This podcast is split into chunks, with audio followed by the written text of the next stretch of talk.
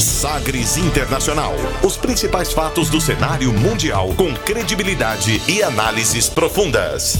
A contextualização histórica das últimas notícias com a apresentação de Rubens Salomão, comentários do professor de História Norberto Salomão e participação de especialistas. Um programa que vai além da notícia, com reflexões abalizadas sobre o panorama global. Sagres Internacional.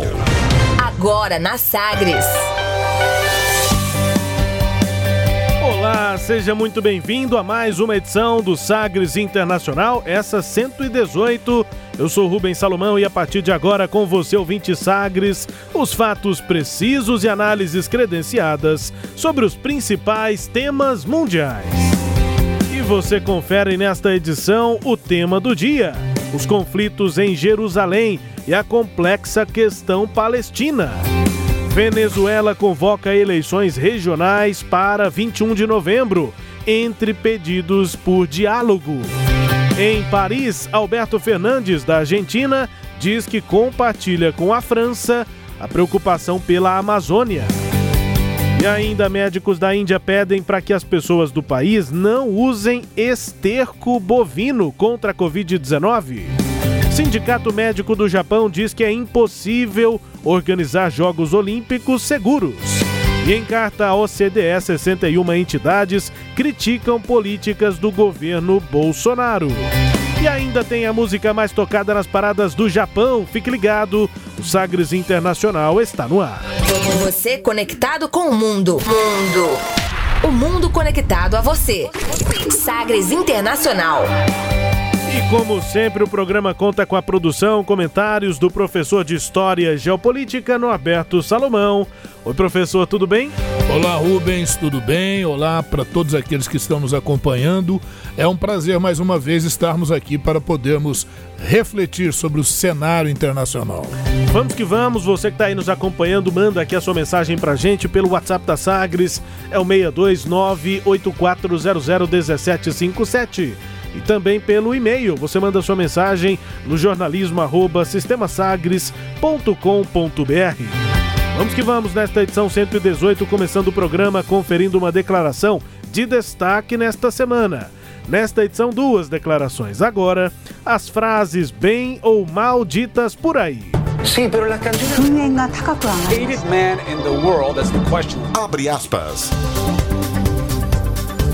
Abre aspas para o presidente do Conselho Nacional Eleitoral da Venezuela, Pedro Carlos Adilha, durante a entrevista coletiva em Caracas, na qual anunciou data de eleições regionais.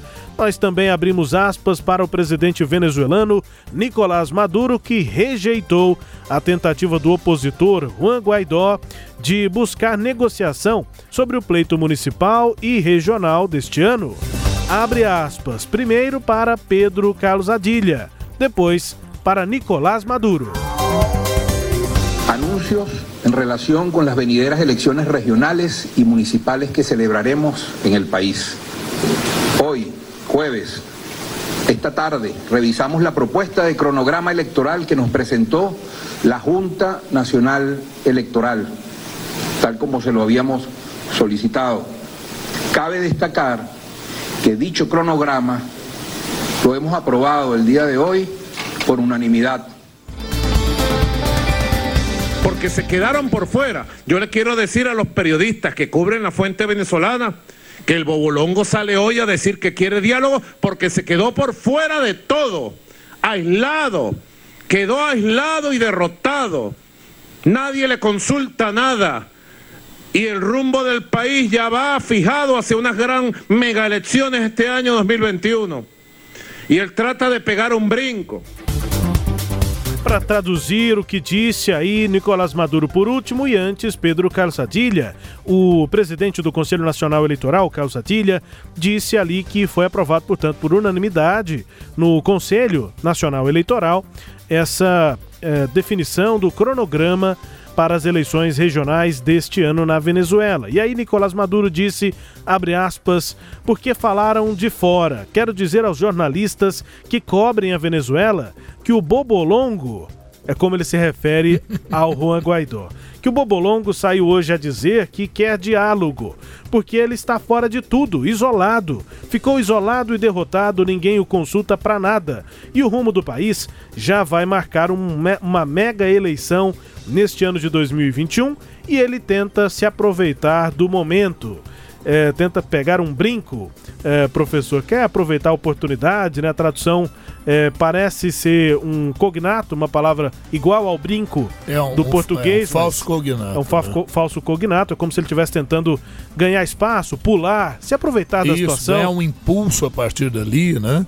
A Venezuela que vai realizar então eleições para governadores e prefeitos no dia 21 de novembro, informou a autoridade eleitoral nesta semana, no dia 13 de maio, em um momento em que o governo, professor e a oposição têm mostrado disposição para retomar as negociações políticas, mas como ouvimos, nem tanto entre Nicolás Maduro e especificamente Juan Guaidó. É, é isso, né, Rubens, e todos aqueles que nos acompanham.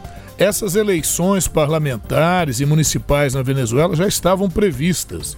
E é isso justamente que o, o, o Maduro está dizendo. Peraí, mas esse cara tá querendo pegar carona em quê? As eleições já estão marcadas. Agora, por outro lado, o Guaidó propõe que haja esse processo de diálogo em troca de ir arrefecendo os embargos econômicos contra a Venezuela. Na verdade, realmente, nesse sentido, o, o Maduro tem razão. O Guaidó está tentando ganhar aí um impulso, está tentando pegar aí uma carona né, nesse processo e, e, na verdade, pressionar também para eleições presidenciais. Maduro já falou que não fala em eleições presidenciais nesse momento, mas que ele está disposto a negociar com qualquer um, seja com o grupo que foi formado internacionalmente para tentar mediar negociações com a Venezuela ou com qualquer outro. E mais, ele dá um conselho ao Guaidó, né? Que o Guaidó se insira nas conversações que já têm sido feitas com a oposição. A verdade é que o Maduro não tem a menor intenção de deixar o poder em tempo tão breve. Né? Essa é que é a questão. Ele vai conversando, se diz aberto ao diálogo, mas na prática, na prática mesmo, não é o que acontece. E por outro lado, o, o Guaidó tenta e ainda sobreviver politicamente. O Guaidó, que apesar de ser reconhecido como presidente interino da Venezuela por 58 países, realmente não emplacou. E aí, na prática, a gente vai vendo uma consolidação, é, professor, apesar de tantos questionamentos internacionais, vai se consolidando o grupo é, chavista, né, ainda, Sim, é, por... em torno de Nicolás Maduro. É, é, verdade, porque aquele parlamento que havia antes e que no qual havia grande oposição ao Maduro, né, se fez até um, um parlamento quase que à parte do governo do Maduro. Nas últimas eleições parlamentares, os partidos de apoio ao Nicolás Maduro obtiveram é, é, sucesso, né? Então hoje ele tem também maioria no parlamento, então isso dá ele um, uma situação um pouco mais confortável. Fora isso, ele controla os meios de comunicação, as forças armadas, e essa que é a grande crítica, né? Porque realmente não há um ambiente de democracia, de liberdade para que a política na Venezuela possa ter alguma modificação. Isso não significa que o Maduro não tenha apoio popular. Ele tem apoio popular e ele tem apoio das Forças Armadas. Mas há também oposição na Venezuela e uma oposição que vai sendo devidamente calada ou limitada na sua ação.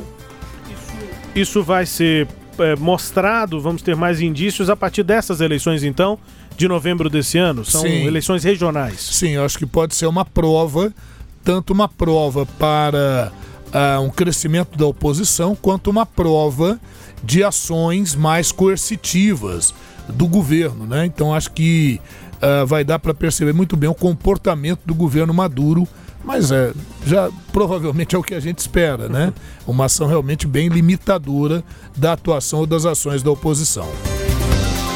Nosso quadro abre aspas, ouvindo então o chefe, digamos assim, né, da Justiça Eleitoral, nesse caso da Organização Eleitoral na Venezuela, o Conselho Nacional Eleitoral Pedro Carlos Adilha e o presidente Nicolás Maduro, eh, marcando posição aí em relação ao opositor, o Juan Guaidó. No nosso quadro abre aspas, agora, tempo também para o tema do dia.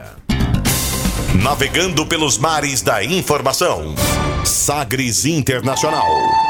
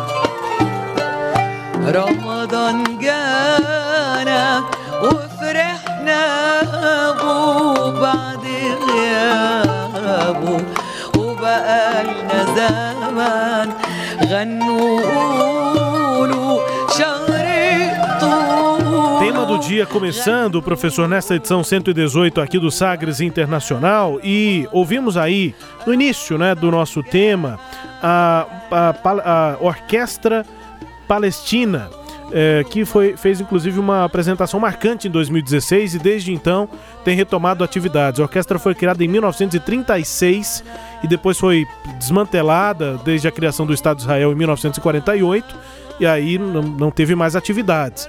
E aí no início é, dessa década passada, né, é, 2010, 2011 uh, músicos do mundo inteiro, palestinos, de origem ou de ascendência palestina, começaram a se organizar até que em 2016 eles fizeram uma apresentação muito marcante com a cobertura da Al Jazeera na época, é, uma apresentação da Orquestra Palestina em 2016, ela que tinha sido fundada lá atrás em 1936. Ouvimos então um trecho dessa apresentação, de, daqui a pouco vamos ouvir um outro trecho, uma outra música também com a Orquestra Palestina, mas aí, é claro, é, ruídos aí, sons desses ataques desta semana de lado a lado. É, basicamente começou com é, mísseis do Hamas, ou seja, dos palestinos, a Israel, depois houve resposta, mas nesses trechos aí a gente ouve principalmente ataques a Israel. Só para contextualizar quem nos ouviu, é, inclusive há um momento em que há uma risada, o pessoal ali está conversando no meio da rua, um, um, deles ali fazendo um vídeo e de repente cai um míssil no meio da rua. É uma explosão é, gigantesca ali, uma coisa que assusta mesmo. Em outros momentos, o desespero, enfim, há também cenas quando se ouve Allah Akbar, também é uma são momentos ali de ataques é, em territórios palestinos. E nessa música que a gente ouve ao fundo é uma das músicas mais é, tradicionais quando se comemora o Ramadã. É, Ramadã Gana. A, a, a, voz aí da Asala, essa cantora, é uma música tradicional, né? Em relação à comemoração do Ramadã e essa história dos conflitos parece que começou por conta das comemorações do Ramadã ou nessa relação entre forças de segurança de Israel e palestinos que comemoram o Ramadã, professor? É isso mesmo, né? É, é, o Ramadã ele não tem um mês exato para acontecer porque o calendário islâmico é um calendário lunar. Lembrar que o calendário islâmico, o ano 1, passou a ser contado a partir de 622, quando da Égira, que foi a fuga do profeta Maomé, de Meca para Medina, fugindo das perseguições religiosas, e ali é o ano da consolidação é, do islamismo ou religião muçulmana. E uma das comemorações do islamismo se dá no mês do Ramadã. É um mês de contemplação em que os islâmicos só se alimentam depois que o sol se põe. Né? Então, aí é uma grande festividade, né? Depois que o sol se põe, eles se alimentam e tudo, e no dia seguinte, quando o sol nasce novamente, é assim é durante um mês. E lá no caso de Jerusalém, lá você tem a, a, a esplanada da mesquita, né? A mesquita de Al-Aqsa, ou mesquita de Omar, ou mesquita do Domo Dourado. E ali os islâmicos fazem a sua contemplação. Ocorre que, como o governo de Israel hoje é um governo mais de extrema direita, ah, policiais, tendo em vista essa linha do governo, começaram a cercear a passagem de islâmicos para a esplanada da mesquita, a passagem ali pelo portão de Damasco.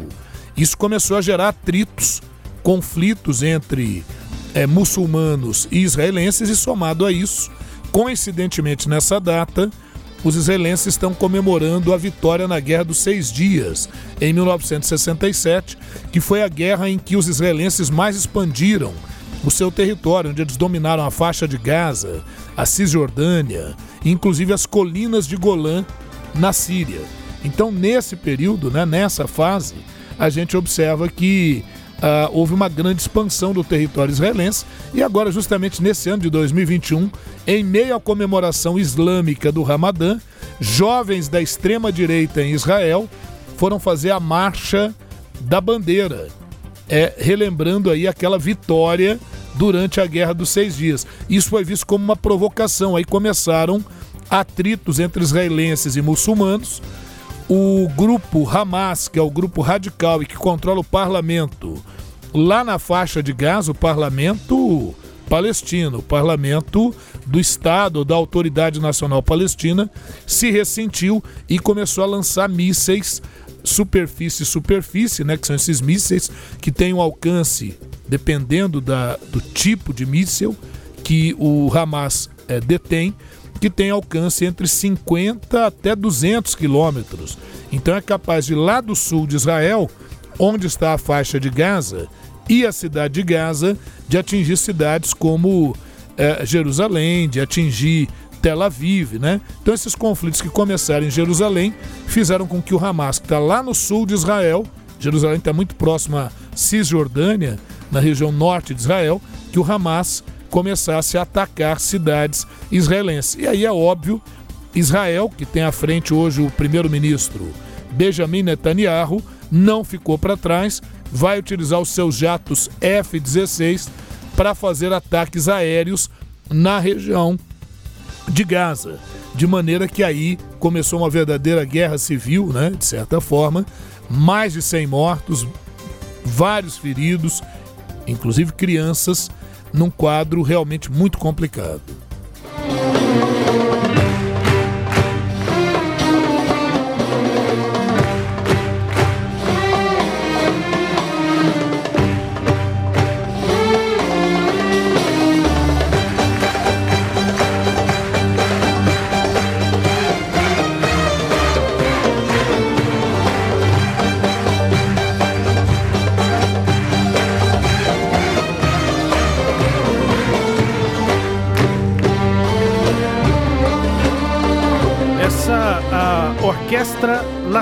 Árabe com a música Af Leila We Leila, é, que também é, representa aí essa é, representa aqui no nosso programa a música árabe, a música palestina. Daqui a pouco nós vamos ouvir também, professor, músicas que tem Jerusalém como mote, né? Como principal foco, claro, música árabe e também uma música israelense sobre Jerusalém. É, o Hamas, é, ponto central desse conflito, surgiu basicamente, é o maior desses tantos grupos militantes islâmicos na Palestina e, e surgiu depois dessa expansão israelense, me parece que na década, na década de 80, professor? Isso, é isso mesmo. É, vamos só recapitular um pouquinho, né? O que, que é judeu, o que, que é árabe palestino. Os judeus são os hebreus ou israelenses, são o povo da Bíblia, né? É, são os descendentes de Isaac, filho de Abraão. Só que é bom lembrar que o Abraão, ele foi casado com Sara, a sua esposa legítima, e Sara não podia dar filhos a Abraão. Passaram-se anos e Sara não dava filhos a Abraão. Então Sara permitiu que Abraão mantivesse relações com uma serva de origem egípcia chamada Agar. E com essa serva Abraão teve o filho Ismael. Ismael já estava rapazinho já quando Sara, aos 90 anos de idade, segundo a narrativa bíblica, deu origem a Isaac. Como Sara é a esposa titular, os descendentes de Isaac é que são considerados os verdadeiros descendentes de Abraão e, portanto, formadores do povo judeu. A relação entre Sara e Agar e Ismael foi ficando insustentável. E para resolver a situação, Abraão retirou Agar e o filho Ismael, já estava essa altura já adulto, para que eles se retirassem do grupo, mas que Deus protegeria Ismael e ele daria origem a uma grande descendência. Não sabemos dizer ao certo qual seria a descendência de Ismael, mas lá na Idade Média, no século VII, o profeta árabe Mehmet, ou Mohamed, ou Maomé, diz que teve visões com o anjo Gabriel e que nessas visões o anjo Gabriel informou a ele que os árabes eram os descendentes de Ismael. E como Ismael é o filho mais velho de Abraão, os árabes entendem que eles é que têm direito à terra prometida, a promessa de Deus ao seu povo. Então isso gera uma disputa entre judeus e, e- e- e árabes, né? Ah, essa disputa só vai se intensificar com a volta dos judeus para aquela região. Você falou, é, mas os judeus foram embora? Foram. Na Idade Antiga, no século I, a partir do ano 70, perseguidos pelos romanos, que eram politeístas, enquanto os judeus eram monoteístas, os judeus tiveram que, para não serem massacrados, tiveram que fugir da região. E no ano 70, o imperador Tito, imperador romano, determinou a destruição do Templo de Jerusalém. O que resta hoje desse templo, Templo de Jerusalém ou Templo de Salomão, o que resta hoje desse templo é o Muro das Lamentações. Então, os judeus se reuniram ao pé do Monte Sião, no século I, e suas lideranças é, encontraram ali uma solução para fugirem às perseguições. Dispersarem pelo mundo. É a diáspora dos judeus. Dispersarem pelo mundo com a promessa de que um dia retornariam e ali constituiriam novamente um Estado judaico. Bom, a verdade é que essa dispersão durou quase dois mil anos. E durante esses dois mil anos em que os judeus estiveram dispersos, árabes, movidos pela jihad, pelo sentimento de guerra santa islâmico, se fixaram em vários lugares, inclusive na Palestina. Esses árabes que se fixaram na Palestina ficarão conhecidos como árabes palestinos. E ali na região onde está a esplanada da mesquita, os islâmicos acreditam que o espírito de Maomé, Maomé morreu na Arábia, mas os islâmicos acreditam que o espírito de Maomé viajou até Jerusalém e ali o espírito de Maomé foi conduzido por Abraão e por Ismael para o paraíso. Ali, o califa Omar, o príncipe Omar, construiu a mesquita de Al-Aqsa, ou a mesquita do Domo Dourado, ou a mesquita de Omar. Então fica pertinho ali, viu, Rubens? E todos aqueles que nos acompanham, eles fazem ali divisa. De um lado está o bairro muçulmano, onde está a mesquita de Omar, ou a mesquita de Al-Aqsa. Do outro lado está o Muro das Lamentações, onde é o bairro uh, israelense.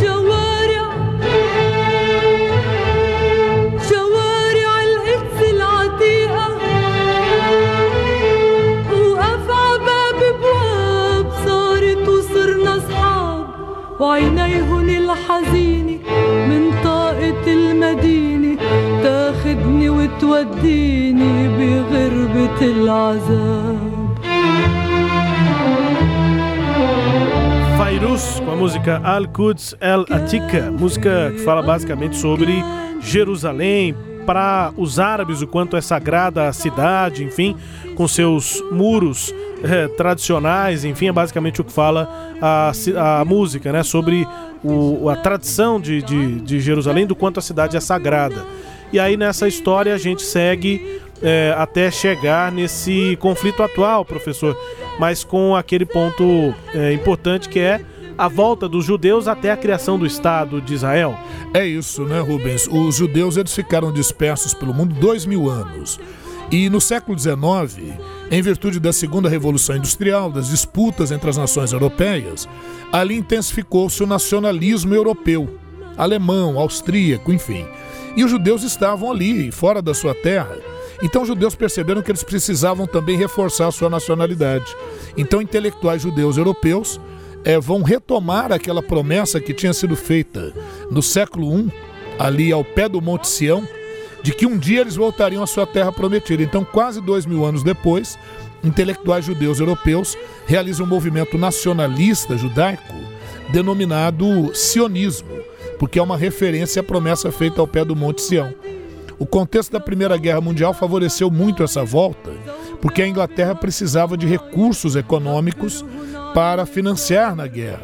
E os judeus europeus emprestaram esses recursos, eh, além dos juros, em troca da promessa da Inglaterra de apoiar a volta de judeus para a região. E realmente foi o que aconteceu. Após a Primeira Guerra Mundial, começou a haver uma intensificação da volta de judeus para aquela área. Mas aí um problema. Árabes já estavam fixados naquela região desde o século VII, portanto, já estavam ali há 1300 anos. E aí começa uma disputa entre árabes e judeus, porém, o massacre que os judeus sofreram durante a Segunda Guerra Mundial, o Holocausto, comoveu o mundo, né? E isso fez com que a ONU reconhecesse, em 14 de maio de 1948, o Estado de Israel, mas não o Estado palestino. A ONU fez até a proposta de reconhecer um Estado palestino, mas os palestinos estavam organizados em tribos, algumas dessas tribos rivais entre si. Então não seria possível, né? De maneira que em aproximadamente 53% do território formou-se o Estado judaico, o Estado de Israel, e nos outros 47% do território o Estado, a, a, região dos palestinos, sem que houvesse um Estado palestino. É, é, essa outra parte dos seus 47% do território, na região da Cisjordânia ao norte, onde está ali pertinho de Jerusalém, e ao sul, a faixa de Gaza. E na criação do Estado de Israel, a cidade de Jerusalém, como ela é sagrada para as três religiões monoteístas do mundo, para o judaísmo, para o cristianismo e para o islamismo, ficaria como área de proteção internacional.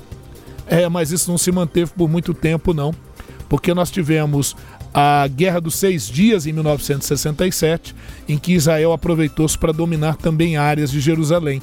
E de lá para cá, Israel quer fazer de Jerusalém a sua capital. A capital oficial de Israel é Tel Aviv, mas eles insistem em transformar Jerusalém na sua capital. Isso tem gerado sempre uma polêmica muito grande. Em 1987, em meio a esses conflitos e ocupações de áreas próximas a Jerusalém por judeus, áreas que eram ocupadas por palestinos, fez surgir a primeira intifada, Intifada significa Revolução das Pedras. É o palestino tentando mostrar ao mundo como ele é oprimido na região e aí ele reage aos tanques israelenses com paus e pedras.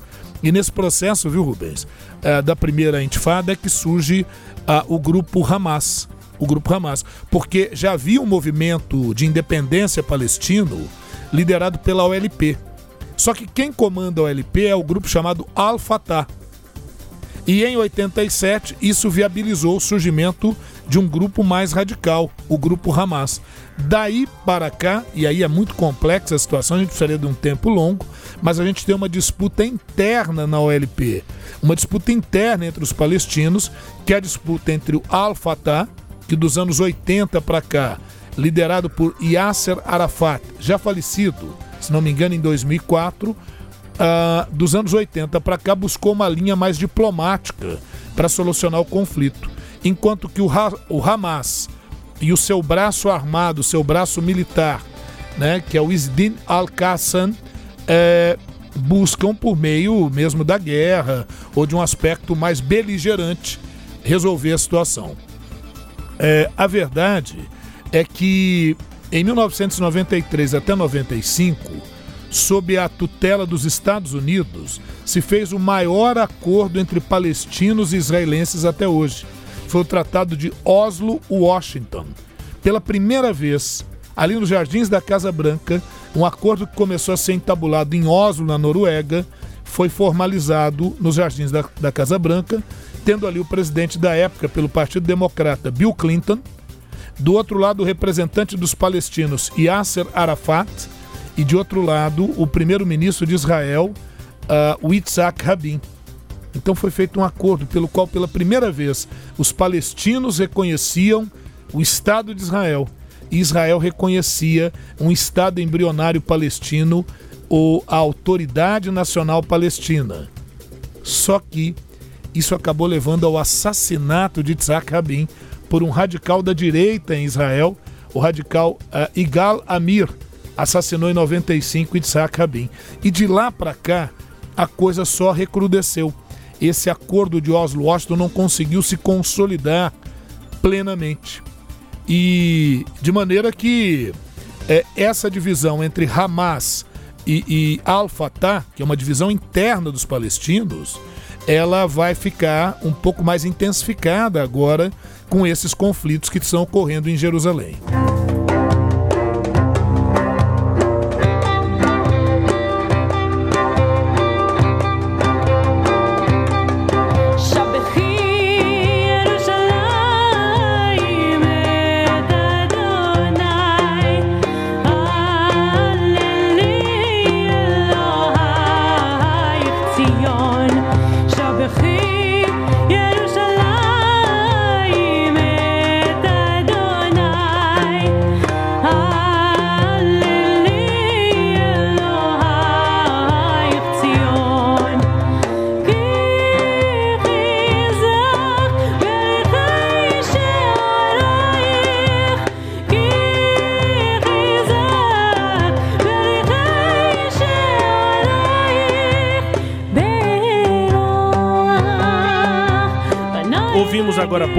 Música árabe em homenagem, enfim, a Jerusalém. Agora uma música é, cantada em hebraico, inclusive, né, israelense, é, Shabeki Yerushalayim.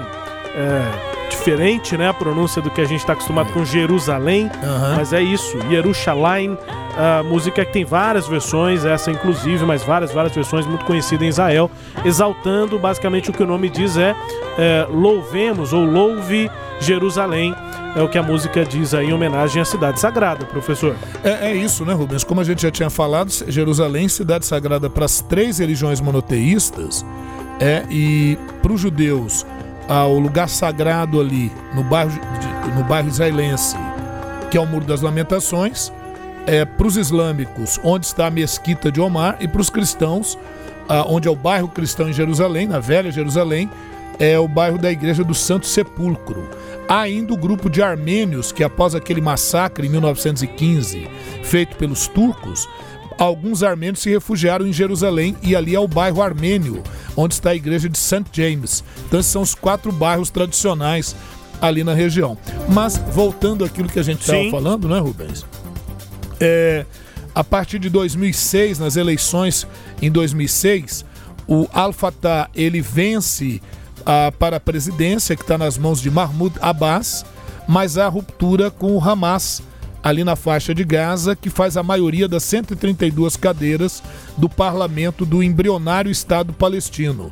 Então, o que a gente quer dizer é que esse conflito que está acontecendo em Jerusalém hoje, ele é um conflito entre árabes palestinos e israelenses, o Estado de Israel.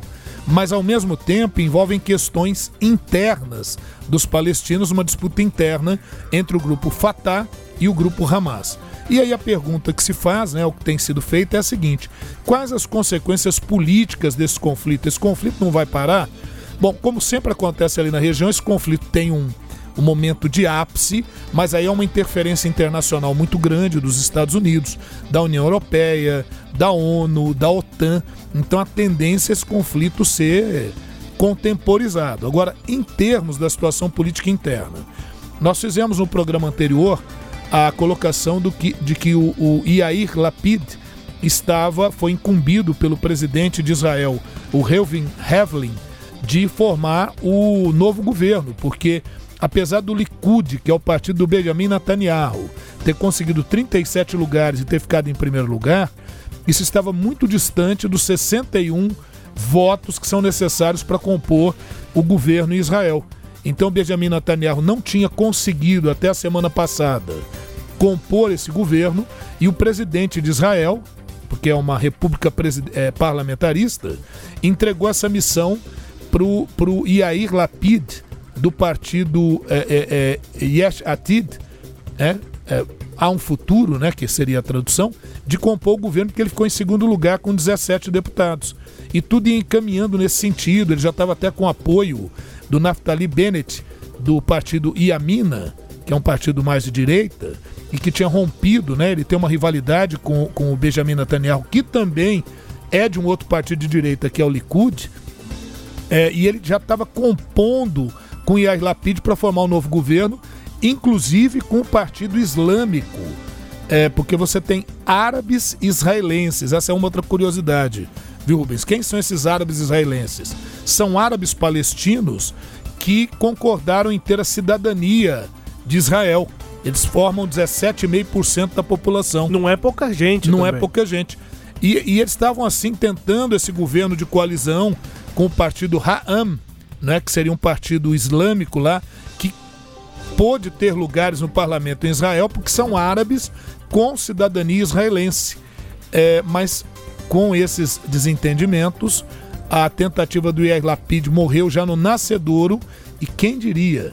Olha o Benjamin Netanyahu ressuscitado, porque nesse quadro militarizado, a Yamina eh, prefere então, apesar das rivalidades com o Benjamin Netanyahu, apoiá-lo. O próprio Naftali Bennett eh, disse que nem ele, nem o Yapir Lapid têm condições eh, de lidar com uma situação como essa. Que o Benjamin Netanyahu estaria muito mais preparado para isso. Olha o Benjamin Netanyahu nascendo, renascendo das cinzas para quem achava que ele já estava suplantado. Então a gente tem na situação política na região essas duas questões mais internas, né? Dentro é, do governo israelense, o Benjamin Netanyahu retoma forças porque a situação ganhou beligerância, quer dizer, um caráter militar, e de outro lado, o grupo Hamas uh, também tentando ganhar força entre os palestinos, fazendo frente ao Al-Fatah do Mahmoud Abbas. É complexa a situação, mas eu espero que aqui com jeitinho eu tenha sido claro para o melhor entendimento né, desse quadro tão complexo. Claro, claro, sim. Com certeza foi claro como água límpida. Ou quem dera, tomara. Mas, é, inclusive nesse ponto de tentar entender daqui para frente, o que normalmente acontece é isso, dá um, há um arrefecimento, daqui a pouco algum outro ponto, algum outro detalhe, que claro, pode ser detalhe para gente que tá de fora. Para os israelenses pros, e para os árabes, não foi detalhe essa situação na na semana passada, na semana anterior. Isso. Mas enfim, acontece algo que retoma esses conflitos. Mas a tendência é essa, que algo é, é, agora seja contemporizado. É isso, porque vai haver esse, esse esforço internacional. A tendência é que o Benjamin Netanyahu forme um novo governo. Tendência. Só que provavelmente não é um governo que vai durar muito tempo, talvez alguns meses. Né? Logo nós vamos ter novamente, porque aí arrefece a situação de beligerância, Volta os questionamentos ao, Volta ao os questionamentos a ele. O Netanyahu está respondendo a três processos por corrupção. E aí ele se protege com as imunidades quando ele se mantém como primeiro-ministro, né? Então é uma questão de sobrevivência política mesmo. E, e por que, que os organismos internacionais correm para colocar panos quentes? Bom, gente, a questão envolve árabes e israelenses, árabes palestinos, mas daqui a pouco pode envolver o Irã, pode envolver o Egito, pode envolver países vizinhos e aí você tem uma guerra generalizada na região. O que já aconteceu. O que, é, né? e o que já aconteceu e que não é de forma nenhuma interessante para a economia mundial nesse momento. E o que é pior, na faixa de Gaza, com os bombardeios israelenses, um prédio de 12 andares já foi demolido, né? Onde estava inclusive a sede da Al Jazeera lá, é, é, enfim. E, e, também sede do Hamas, né? Do prédio onde o Hamas também atuava. Então esse prédio desmoronou em virtude dos ataques israelenses àquela região. E some-se a isso o fato que você tem gente hospitalizada com Covid. Então não é uma situação é, é, é fácil, não. A, a, o momento realmente é de grave tensão. Esperemos que realmente, como falamos aqui, a situação seja amenizada. É isso, nosso tema do dia, portanto, tratando sobre esse, esse momento né, tenso nessa relação árabe e israelense. Daqui a pouco você confere no próximo bloco do Sagres Internacional. Em Paris, Alberto Fernandes, da Argentina, diz que compartilha com a França a preocupação pela Amazônia.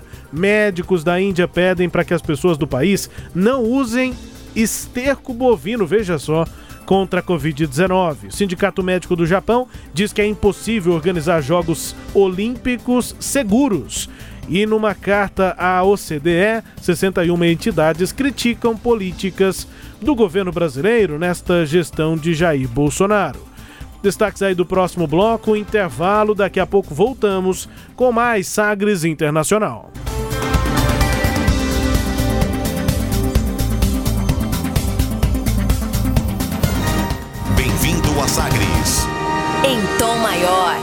Vamos à escalação da Sagres para o combate à Covid. Na defesa, máscara sempre protegendo o gol. No meio-campo, álcool e gel montando as jogadas. A dupla de lateral, água e sabão para auxiliar na lavagem das mãos. No ataque, a vacina.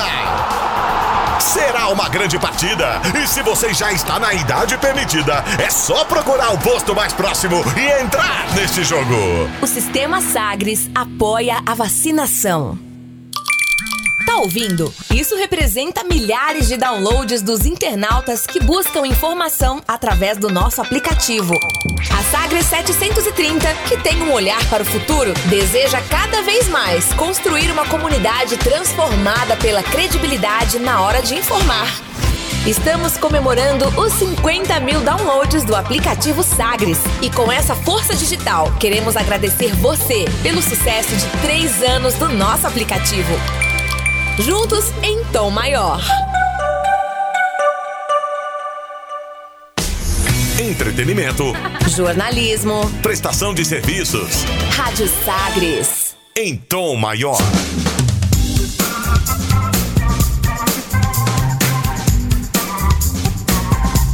Estamos de volta com o Sagres Internacional, nesta que é a edição número 118, centésima, décima, oitava edição.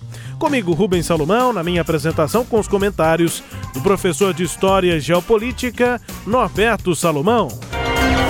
Velas ao mar. Para girar a partir de agora as informações pelo mundo, a gente começa falando aqui sobre a China. E a população da China tem uma nova atualização, ah, chegou a 1 bilhão 411 milhões de habitantes nesse ano de 2020. Anunciou, portanto, nesta semana o país mais populoso do mundo ao apresentar os resultados do seu censo, que é realizado a cada 10 anos. Em comparação à pesquisa de 10 anos antes, 2010, a população chinesa cresceu 5,38%, é, 5% que dão 72 milhões de habitantes, são números extremamente superlativos, né? As informações são do Departamento Nacional de Estatísticas da China, a população do país que teve o menor crescimento em décadas nos últimos 10 anos. Em breve, o país deve ser superado pela Índia em número de habitantes. A China prevê que a curva de crescimento populacional vai atingir um pico em 2027, quando a Índia deverá ultrapassá-la e se tornar o país mais populoso do mundo. A população chinesa começa então a diminuir até chegar, na perspectiva, a 1 bilhão 320 milhões de habitantes em 2050. É o que apontam as projeções. Já a Índia, professor, tem 1 bilhão 380 pessoas, né, habitantes, e a sua população cresce a uma média de 1% por ano. Nossa. Segundo estudo divulgado no ano passado pelo governo do país, o governo da Índia. 1% ao ano é só o dobro do que está crescendo a população é, da China, né, que cresceu 5% nos últimos 10 anos, 5,38% nessa década de 10 a 20. Sim. O menor crescimento nessas últimas décadas É, apesar da de tudo China. isso, é o menor crescimento. E a Índia cresce em média, digamos aí, 10% a cada 10 anos, mas é mais do que isso, né? Porque digamos que é juros é, composto, né? Pensando na economia. Cresce 1% nesse ano, se crescer 1% de novo no ano que vem, é 1% sobre o que já cresceu no ano passado. Então, a população da Índia vai ultrapassar e vai ser a maior do mundo.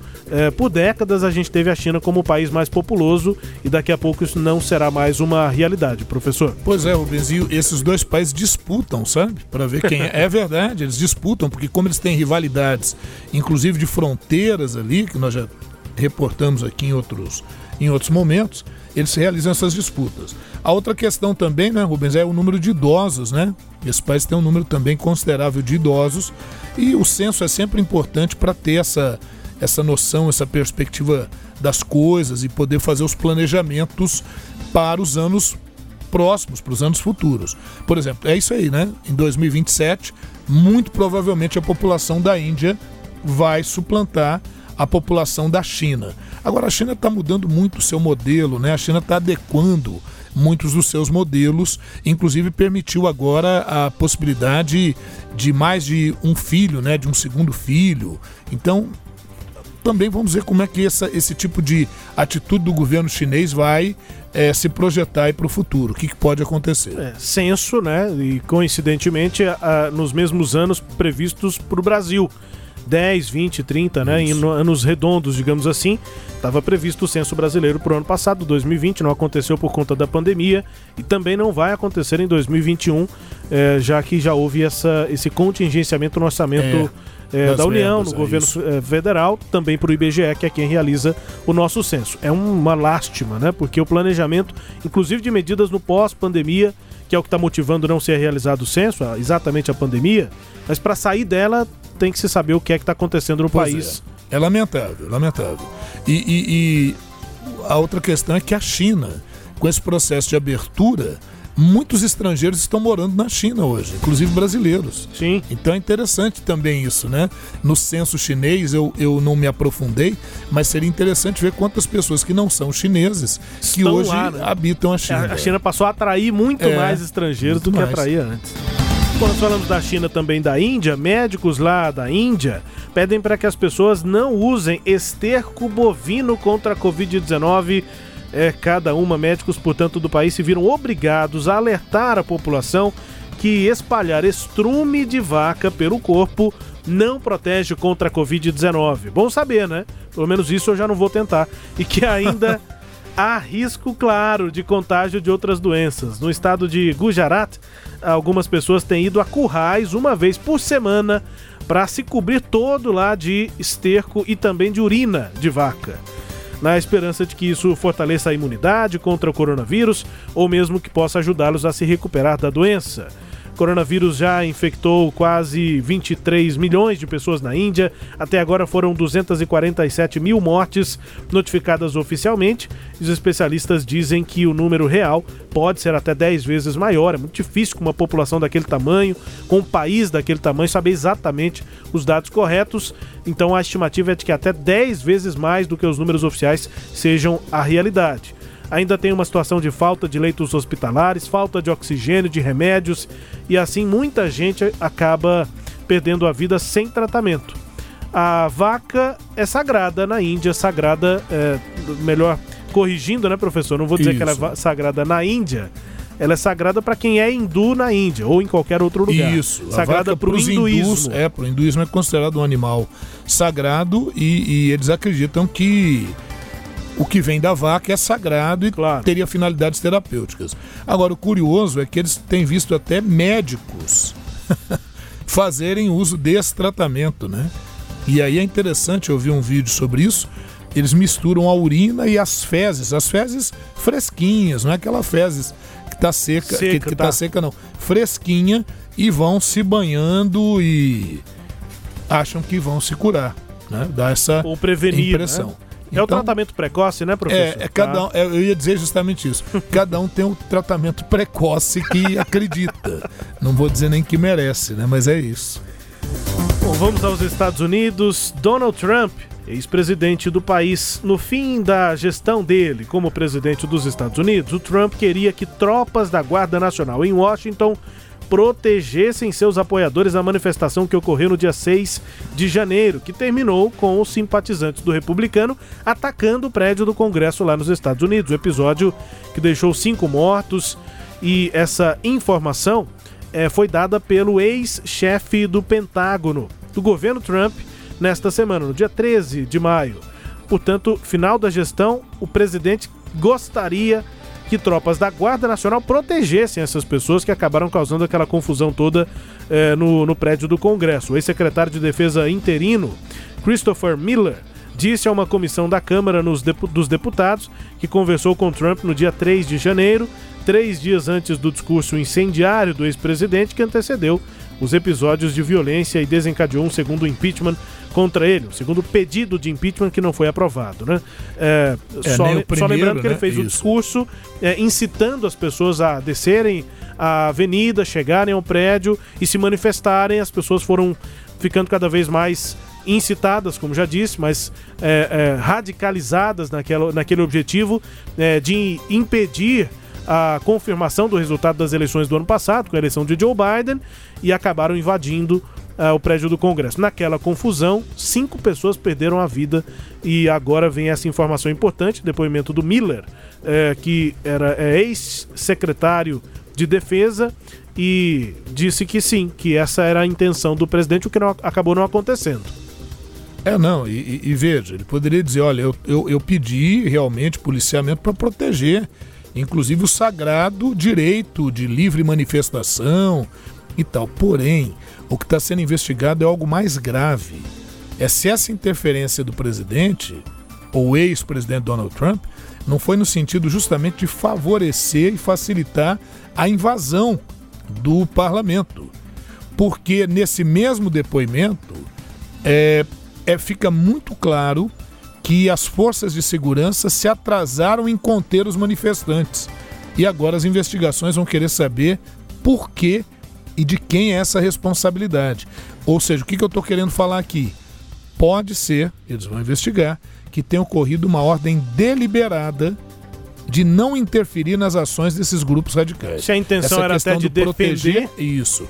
É. Porque defender do quê, né? Quem é que poderia atacar se eles é que eram o, o, grupo com essa agressividade. Não tinha nenhum outro grupo se opondo a eles ou, ou em embate com esses grupos. Não era o caso. É.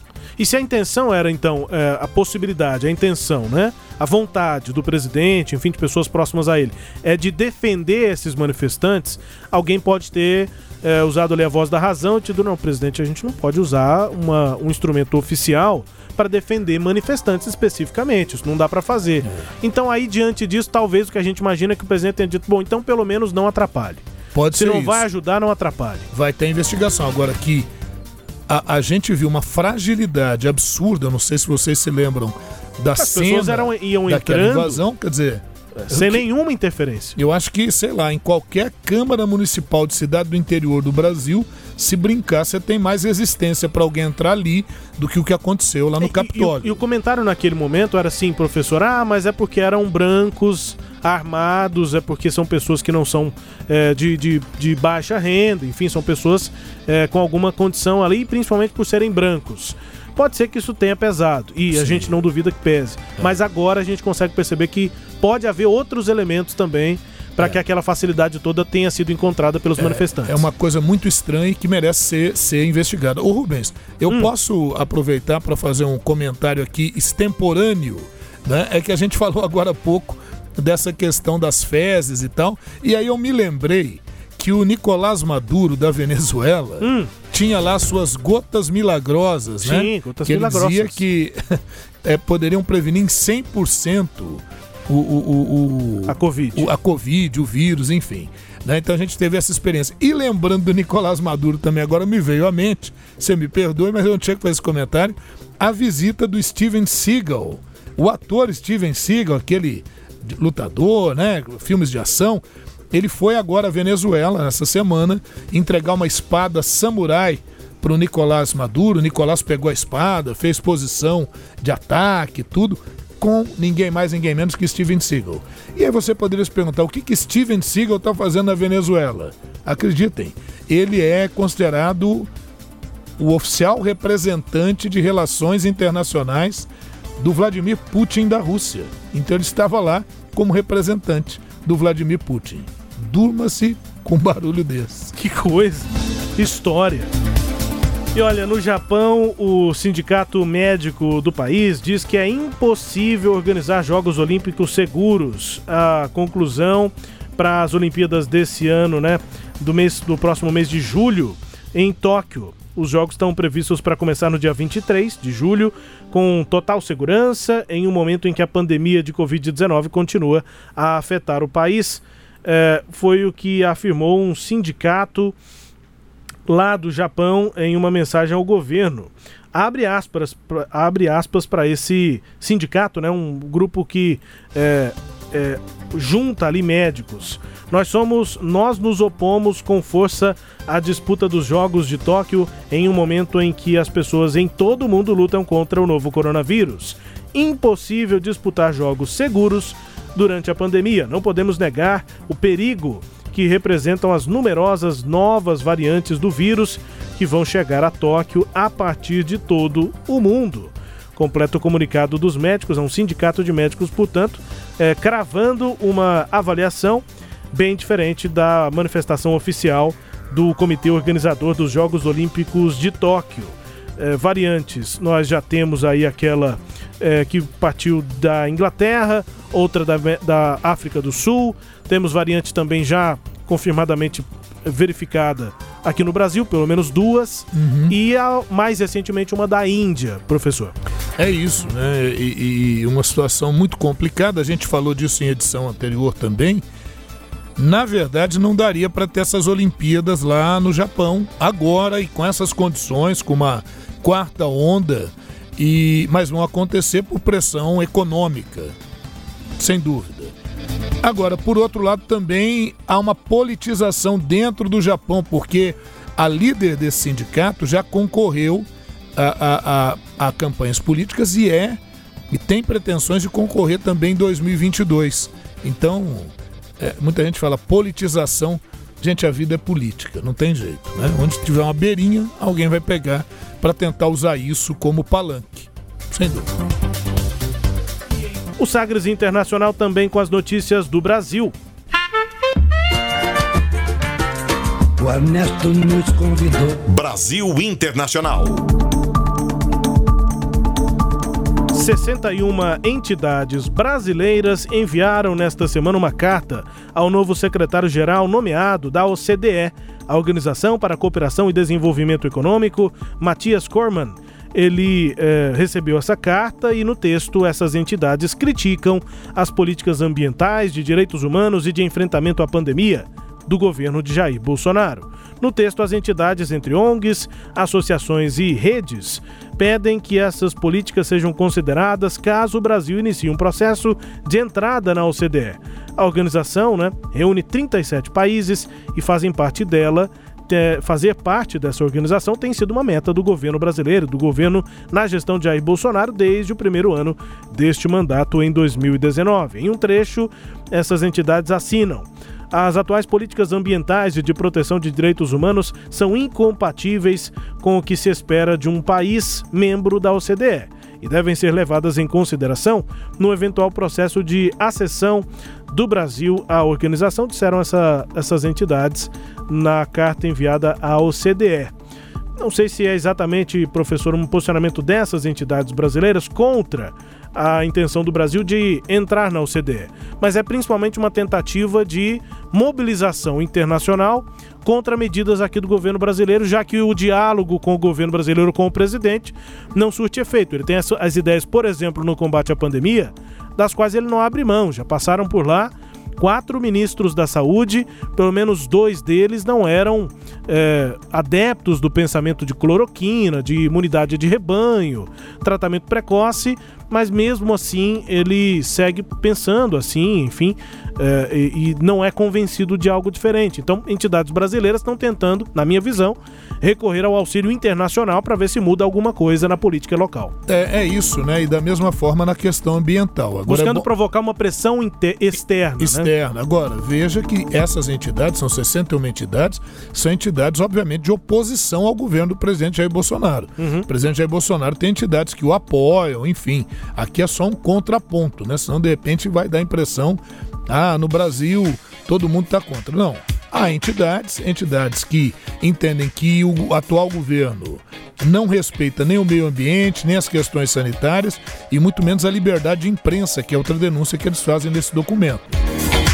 Chegando ao fim do Sagres Internacional número 118, curtindo música bem tocada no Japão nesta semana. Primeiro lugar no Japão, vamos conferir. 節の中を二人は一人きりさらり明けゆく夕日の中を今夜も昼下がりさらりどれほど朽ち果てようと最後には笑いたい？何のために戦おうとも時は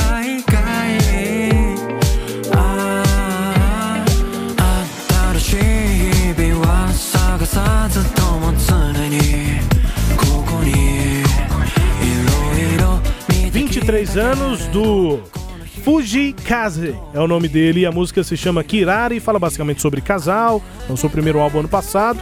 Nome novo da música do Japão, o Fujikaze. Primeiro lugar nesta semana pra gente ir embora, professor. É isso aí, Rubens. Vamos nessa. Muito obrigado por tudo aí, pela produção, por todo o processo que é fundamental no nosso programa. Um abraço a todos. Nossos agradecimentos ao Sistema Sagres de Comunicação e até o nosso próximo encontro. Tchau, pessoal. Obrigado aqui pela companhia. Até mais.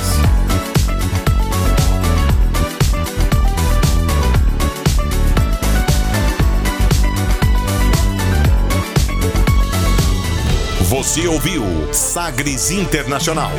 Os principais fatos do cenário mundial com credibilidade e análises profundas.